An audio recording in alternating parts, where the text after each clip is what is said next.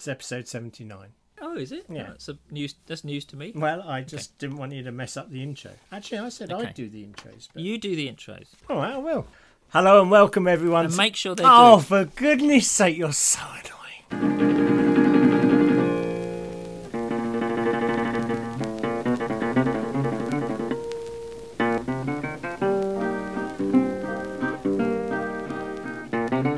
Hi everyone, welcome to episode 79, chapter 2 of The Men Who Wrote the Word. That's what we're looking at today, and I'm joined by the author of The Badly Behaved Bible. Please welcome Nick Page. Hello. Thank you very much. It's not chapter 2 of The Men Who Wrote the Word, because chapter 2 is The Men Who Wrote the Word. Well, that's what... Oh, well. You just said, basically, it's chapter 2 of chapter 2. Oh, you're so annoying. This is why I do the intro. Oh, right, you do the intro then. Welcome, 79, episode 79, whatever. That is brilliant. Thank you. Thank you. So, a couple of church notices. Can we start with those? Absolutely. Okay, so tickets for the Dave Tomlinson Day on the 19th of October are now available. They're up on Eventbrite thanks to the magic that is Lisa. Thank you, Lisa. Oh, what a wonderful person you are. So those tickets are available. The cost of the day is £30. And I hope you will come down to West Worthing and enjoy the day here with me and Dave Tomlinson, but mostly Dave Tomlinson. Of course, if you want to walk on the beach afterwards with me, you'd be more than welcome. Anyway, so that's that. And then, of course, spaces are available for surviving the mid-faith crisis at Lee Abbey next year. How about that? And you have to start booking these things now. I mean, it's virtually a year away, but it's June the 8th to the 12th. I think something like that next year.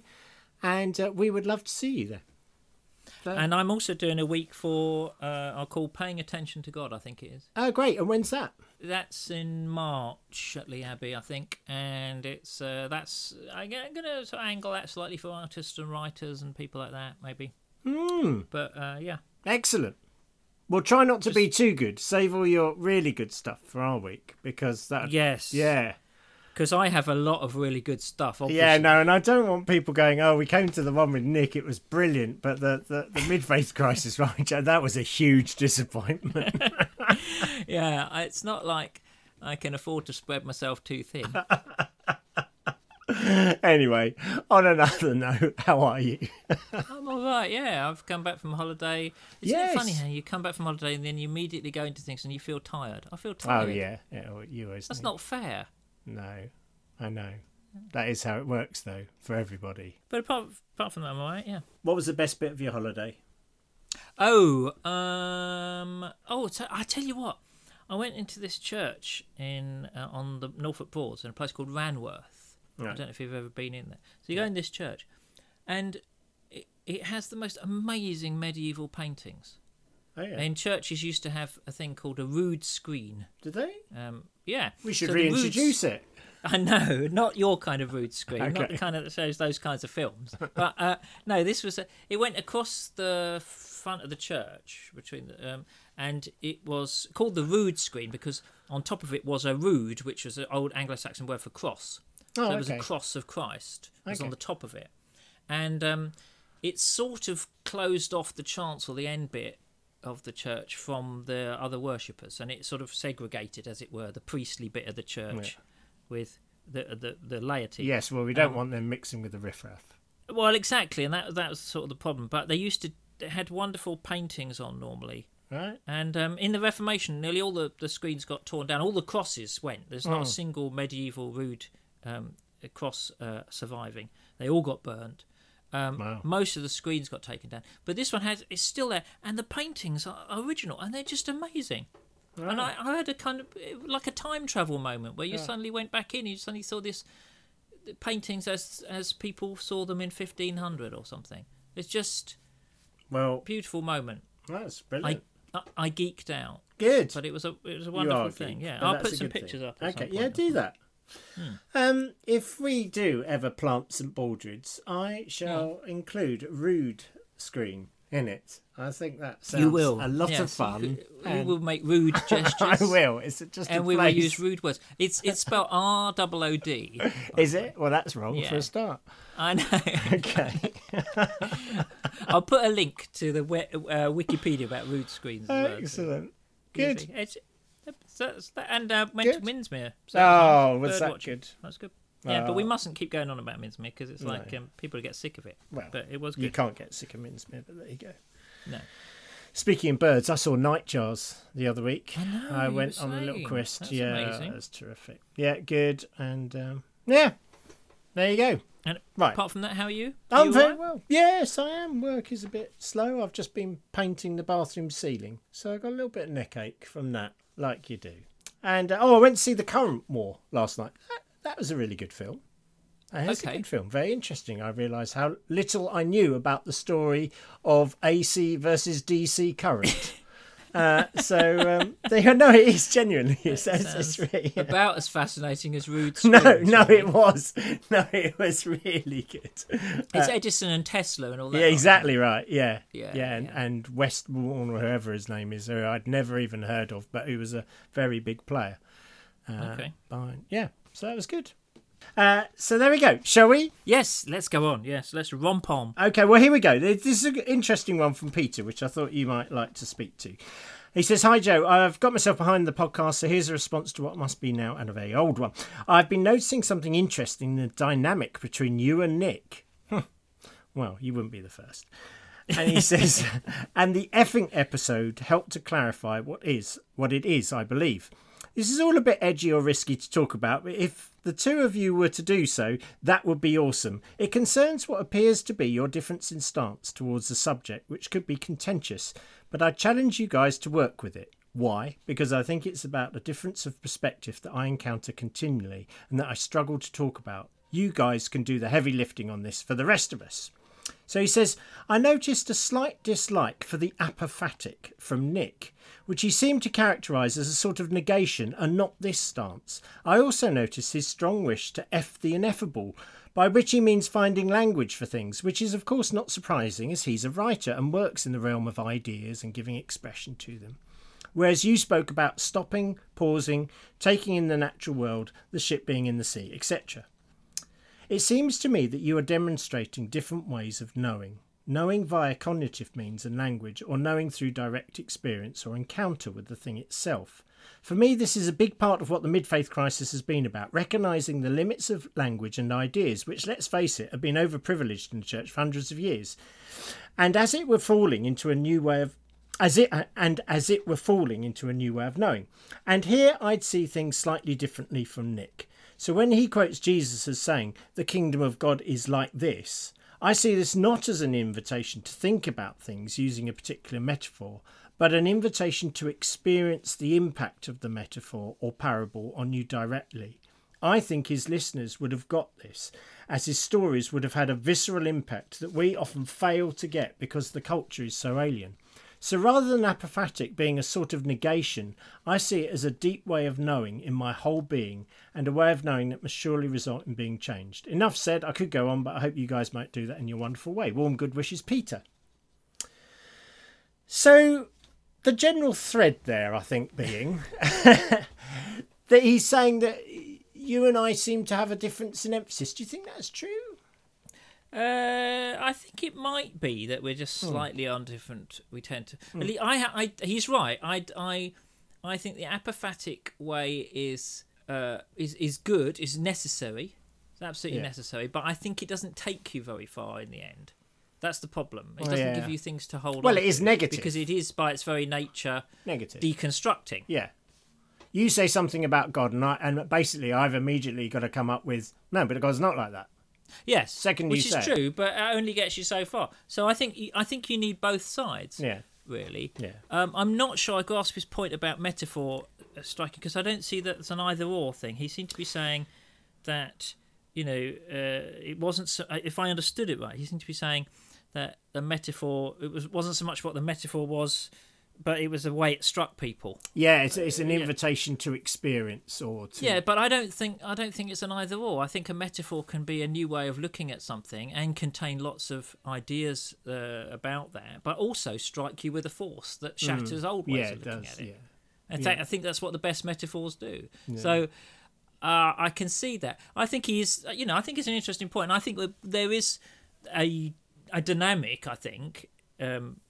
about us that you probably do tend towards the apophatic, and it may be because you've spent too long being sort of battered by words. Yes, indeed. Like that. Yeah, exactly. It's a bit, I mean, there's lots more here I could say, but you'd have to edit it all out. So I won't. Well, should we return to this? We should. I will. I will say why I think. Not to the apophatic part 2 or something like that. I think. I mean, I suppose the only reason I'm saying it would all get edited out is because sometimes I feel quite strongly about these things. But I do think sometimes people who have got lots of very clever theology and great ideas and got things all sewn up, and they seem to be very articulate, and they can argue well, and they can do things, but they leave me absolutely cold, and sometimes I find what they're saying downright offensive. Other people who may not even be able to read and write, and yet they experience God, and they touch, they touch my soul with their simplicity and their experiences of God. So I'm not trying to create a hierarchy here, but like you say, it's both and. Sometimes people can be way too up themselves with their ideas and their challenges. I wouldn't disagree with that. I think, I'm not saying that... I think that language does have its limits. Yeah. It absolutely does have its limits. And that actually, you have to... the very point about the book I wrote about the Bible is that we try and put the Bible in a box, and you can't do that. There is a mystery there. Yeah. Inherently, but I think that if we say language has limits, it doesn't mean that language is useless. No, exactly. And so it can take you to the edge of mystery, I think. Yes, exactly. And of course, the limits of it they're one of the things that drive you to keep going forward, trying to explain, aren't they? Because you realise that it's limited. It's like I say to Rachel after 35 years of marriage, I love you, and I love you is still an important thing to say, but it's lost a little bit of impact. It doesn't sort of rock her world the way it did the first time I said it. And so you have to, in a relationship, find new ways to say, I love you, don't you? And all that. In French or something? Yeah, mais oui. Anyway. Spanish. Shall we move on? Yes. Yeah, we should revisit that. Thank you for that thought-provoking email. But that was interesting stuff, Peter. We'll return to it. Angus says, hi, boys. Great quotes from your book, Nick, which I haven't yet read. How can you say that, Angus? What have you been doing? He says, I'm 100% with you about the Bible having contradictions and errors and being a very human book. The imperfections of the Bible, which can cause doubt, I see as like a veil which covers the glory of God and which can be lifted by those who truly seek him. And then he quotes 2 Corinthians 3. He said, I would also add that the Bible is not the word of God, shock, horror, and neither does it say it is anywhere inside. Yes, some bits do claim to be God speaking, such as the Ten Commandments and various pieces of prophecy, but the vast majority is the word of man, as you point out. Evangelicals have indeed elevated the Bible too high and worship it rather than its inspirator, God. We worship a living and conscious God, not an inanimate and unconscious set of texts. Keep up the good work. Well, there you are, some strong words from Angus there. Yes. I'd look at bibliolatry, as it's called in the book. That's a good segue in, but I will just read this from Phil. Hi, Phil, we've missed you. He says, this email will be mercifully brief as I'm on holiday with only my phone for writing on and I struggle greatly with the tiny keyboard. He says, I don't have any questions about the BBB, as we're going to call it from now. At the moment, as Nick makes his point so well and so compellingly that it makes perfect sense. I particularly like his analogies of the one-volume history of the glorious Britannic nation. Yeah, I love that. And especially of Solomon's building of the temple, a very human building with a very checkered history, yet filled with God's presence. It is humanity's nature to keep building houses, and it is God's nature to keep turning up. Excellent. Thank you, Phil. So, may we move on? Yes. Okay. Yes, let's do that. So, the men who wrote the word. Shall I read? May I? You may. Thank you. Okay. So, this is from the opening of chapter 2. And it says this. A September morning, 458 BC, we are in Jerusalem in a large open space in the Kidron Valley, just to the east of the city and near the Watergate. There's a mix of people here. Some have only just returned from exile in Babylon. Others belong to families who returned decades ago. For those who've arrived recently, the state of the city is a bit of a shock. Compared to the might of Babylon, this place looks a bit of a dump.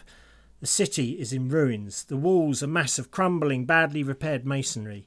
The first lot of exiles came back almost a century ago, but Jerusalem is still looking rubbish.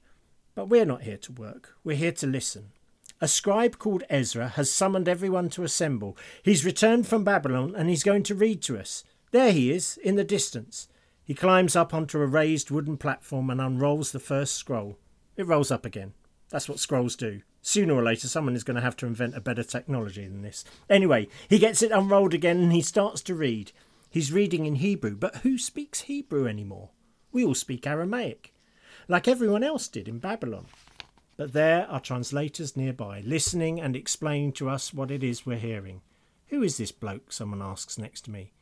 He's a scribe, I say, skilled in the law of Moses. And that's what today is all about. Ezra is reading the book of the law of Moses. He's telling us our stories, where we came from. Some of this stuff is familiar, but some of it, well, this is the first time you've ever heard it. Odd that. Where's it come from? And what else has Ezra brought back with him from Babylon? And that is setting the scene for the men who wrote the word. And you go on from then to explain that there are these two massively defining events that inform the theology of Israel, which are Exodus and exile. So I just wondered if you wanted to just start off by saying a bit about what it is and why those two events have formed their theology. Yeah, I think, firstly, I want to say that the chapter heading, the chapter title, The Men Who Wrote the Word, I did arm and arm about it, but it's true, to be honest, it's mostly men. I just want to say that as just a sort of factual statement.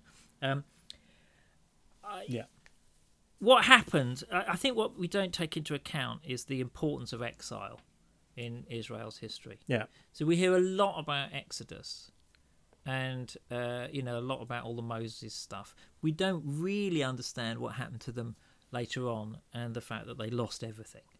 Yeah. And so much of the Bible is, in fact, trying to come to terms with the disaster that's happened to them. Mm-hmm.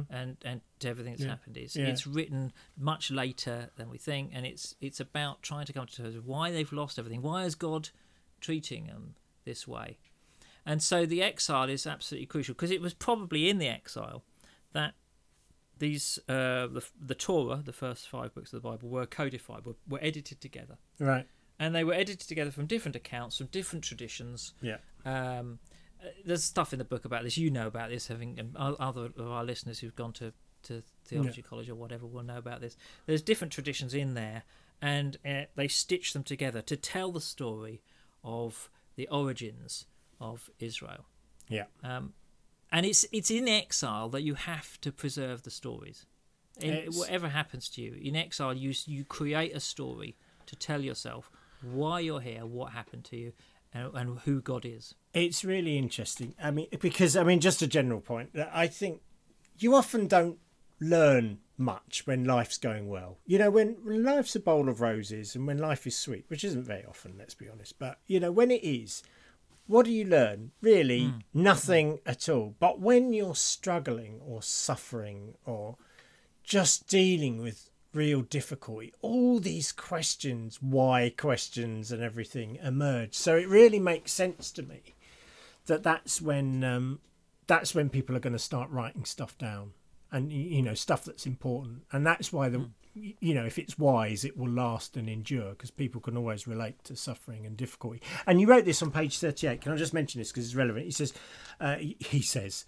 Nick says, you say, when a tribe, nation or people group was defeated in ancient times, it wasn't just the people, their rulers and armies, etc., that had been defeated. It also meant their gods had been defeated. And that's it's what you're saying. Actually, it wasn't just Israel, the people were defeated. Their God had been shown to be not non-existent, I suppose, but just weak. Yes. A failure. Yeah, and that's what... Subservient. That is one of the things that makes the history of the Israelites absolutely unique and really interesting, is that they didn't lose in the right way. Mm. The correct way was to say, oh, look at this, Babylon has beaten us, we must now follow their God because they're the more powerful team. Yeah. You know, and we'll assimilate our God into there. That's fine. He can be part of their pantheon. That's what happened all over the ancient world. Yeah. But they refused to do that. They actually clung to their stories. They're, and I'll use the word myth, by which I mean a foundation story. I don't mean something necessarily untrue as such, but I mean a foundational story that explains who you are and how you got here and what your values are. They absolutely clung to that. And more than that, they started to retell these stories in a way that actually attacked the other gods and actually undermined them. So instead of sort of losing gracefully and saying, well, let's adopt all the pantheon of Babylonian gods, they said, no, there are no other gods. There's only our extraordinary. God. Yeah. And our God's a bit of a loser. I mean, I'm not saying that disrespectfully, but I mean, in the face of the evidence that was being presented, their God lost. Yeah, so you then have to make sense of suffering in a way that you don't have to if you can accept lots of different gods. So the Israelites actually invent, more or less, or the Bible more or less invents the concept of religious doubt, because before then it's perfectly possible, if you're in a pantheon, let's say, I've probably talked about this before, but if you're in a pantheon, you've got, so pantheon is a sort of range of gods, as it were, families of gods or numbers of gods, and you're a particular follower of I don't know, Ra, you know, and something bad happens to you, well, you don't have to explain that away, because actually that's just another god having an attack on you. So it's one of the enemies of God. Yeah. Because you've also got... Yeah. But if you're an Israelite, you don't get that choice. Sense. There is only one God. So you've actually got to question that God and say, why is this suffering happening? Why have you done this? There's no easy answers. It makes life much harder for you in many respects. Yeah. But I think it's much more important, because it actually gets you towards the mystery of suffering and what it means to be faithful in times when it would be easier to give it all up. Well, and I just wondered, you know, as I was reading that, if this is the foreshadow of death and resurrection. Again, the honesty of writing about these deeply difficult times and the honesty with which they write about the struggle. Not here's our well thought up theology.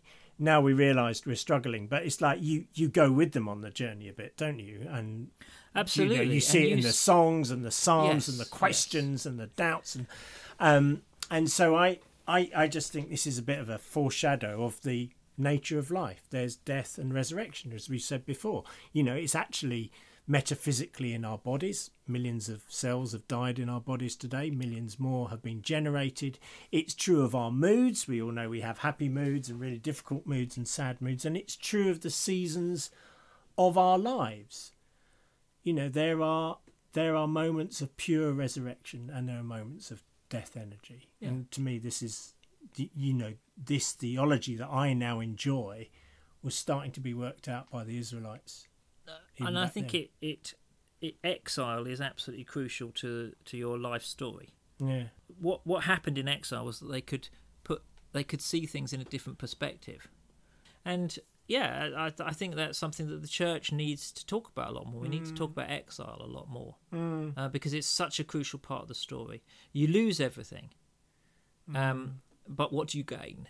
Yeah, that's interesting. I mean, I think about, you know, just my own story, really. And I mean, I've never been made homeless or anything, but I know that feeling of being slightly exiled in a funny way. And actually, that's the time my theology most grew and morphed, and I was challenged to press in deeper to the divine, definitely, rather than when I think that's the whole basis of the mid-faith crisis, actually, is that this is a time of you feel exiled, you feel like you've lost stuff, you feel like you've been forced out of a community, but you need to kind of, I think the worst thing you can do is change gods, actually. That's the point. You know, the worst thing the worst possible thing they could have done was to sort of go to a god who's now really clearly left the building. Point. You know, they could have started worshipping Marduk, and they would have never heard of them again. Yeah, it was actually their stubbornness, the refusal to believe that they were wrong. It's really interesting. That actually leads all of us to where we are today, really. Yeah, and then back to another point now, which was about the sort of traditions in the Bible. You pointed out that there's really from quite early on, there's two very distinct names for God. There's Elohim and there's Yahweh.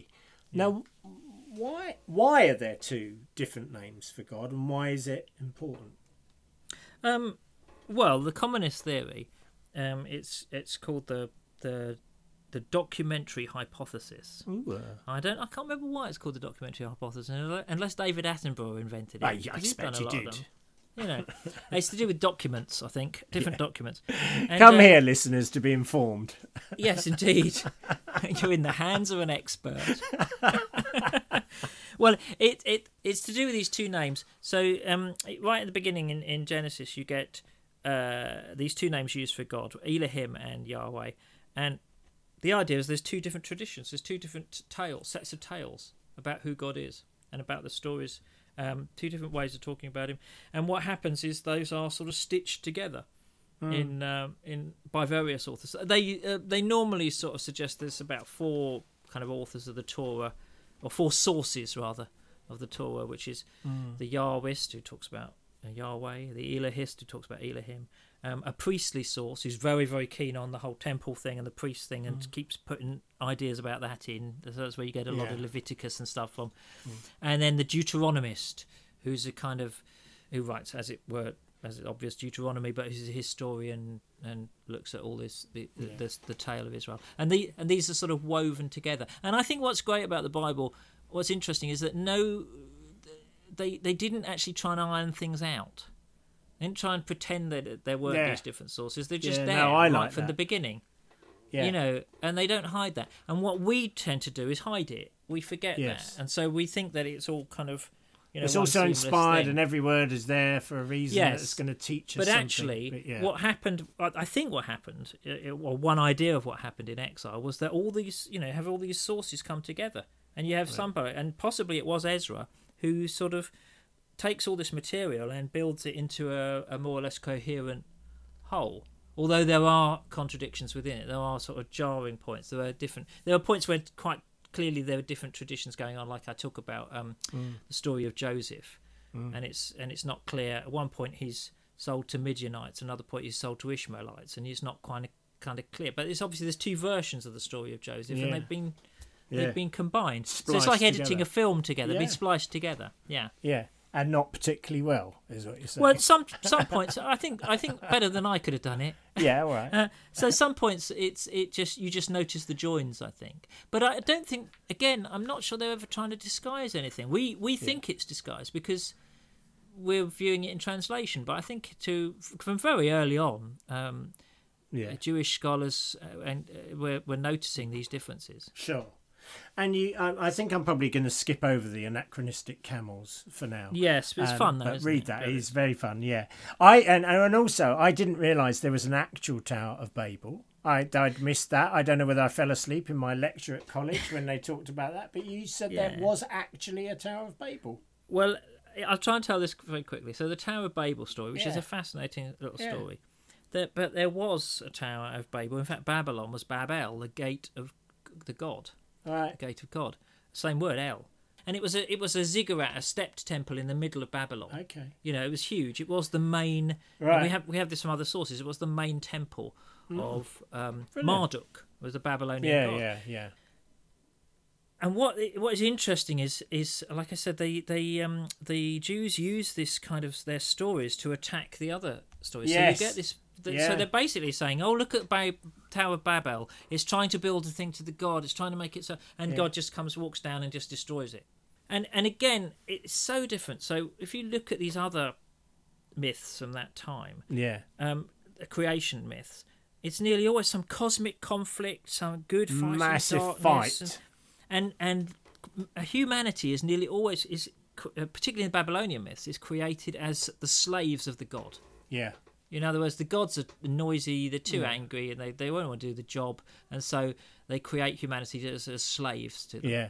Well, you contrast that with what the Bible says, which is that humanity is created in God's image. Yes, extraordinary. It's totally different, and I love that. I think it completely attacks the culture around it. We forget that the Bible is a countercultural book. Absolutely, and in fact, the massive difference of I've always understood it is the Bible uniquely says, and humanity is created in the image of God, not the king, not the emperor, and sometimes that what's incredible about them isn't that they are original. But it's the way in which those stories have been subverted and twisted to tell a much different story. Yes, they have been shaped and they have been edited together. Yeah. And they do tell this remarkable story, and they contain these truths. This is the point, I think. If we get caught up on did it literally happen, did it not? You know, I don't think that in that sense that matters. The truth is that humans are made in God's image. That's the truth. Yeah. And however you want to picture that, whatever story you want to tell to express that, that is a profound and really important truth. Yeah. Okay. And now, so basically you end up with some convincing proof that there's various traditions and many authors and editors were involved in compiling this library of books. And so you've said that. And I've got a couple of questions of that. One, why do you think that's important for us to know? I think I know the answer to this, but, you know, we should probably just state. Why is it important that it's created by lots of different people from different traditions and it's all been stitched together in this book we call the Bible? Because it's how God works. Yeah. He works in collaboration with humanity. He works with us in our humanness, in our creativity. Yeah. And so the very texture of the Bible reveals the fact that the way that God works with human beings. There's some people sometimes say, "Oh, you know, humans, they're tool-making animals," but actually, lots of animals make tools. That's not different. No, but okay. I don't know of any other animal that tells a story. Although I think the ants were having a bit of story the other day, and they said, "You know what, fellas, I think we'll go in the morning, not the evening, because it's going to be nice and still today." Do you remember that hottest day we had last year? Yeah, hottest day evs. Yeah, in this country, all the ants took off in the morning, not in the evening. They were everywhere. I don't think it's because they told a story. No, are you sure? Pretty sure. You don't think Uncle Remus Ant was just sat there? Hey, gather round, everyone. No, okay, fair enough. Be on something now. Okay. Well, speaking of being on something, the seagulls that ate the ants, they really were on something. Have you ever seen this? They get completely drunk. Oh, it's extraordinary. They're drunk and they're just wandering in the road and just sort of carelessly. Yeah, it's extraordinary. What, from too many ants? Yeah, from eating ants, because it's the, what's it, acetic acid? Oh, some acid. Formic acid? That sounds far more likely. So they eat all these ants, and it genuinely makes them drunk. And then they're all over the place. Yeah. And there's so many dead seagulls around because they're just wondering, we're not getting out of the way of cars. Cars can get out of the way of us. Yeah, come on, bring it up. Yeah. Seagulls' version of a pub crawl is just to go from one ant hill to another. Yeah, exactly. That's exactly right.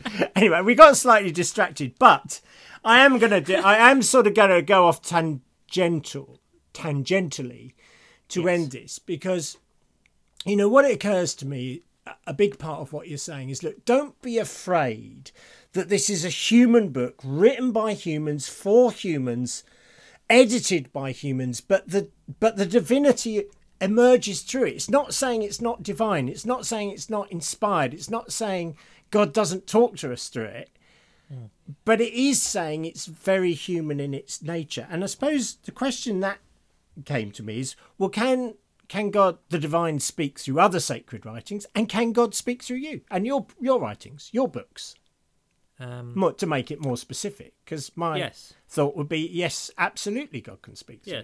Yeah, and I think... And I does. Think, yeah, I think most of us have two sets of scriptures in our lives. Yeah. Actually. We have the Bible. Yes. And we have other books that are really profoundly important to us. That are like friends. I think what you have with the Bible is you have a core set of texts around which different Christian traditions can gather. Yeah. And that gives you a centrality to it. Yeah. And it aligns us with our history, and it tells us about who we are and where we've come from well.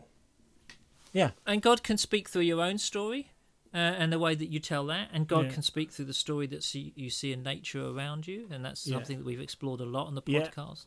And God can speak through a friend's kind words, and God can speak through circumstances in God. Because whatever box we put God in, God will always break out and do new things. And yeah, according to the Bible, he spoke through a donkey once. So that's why I keep my friendship with you. I'm always hopeful.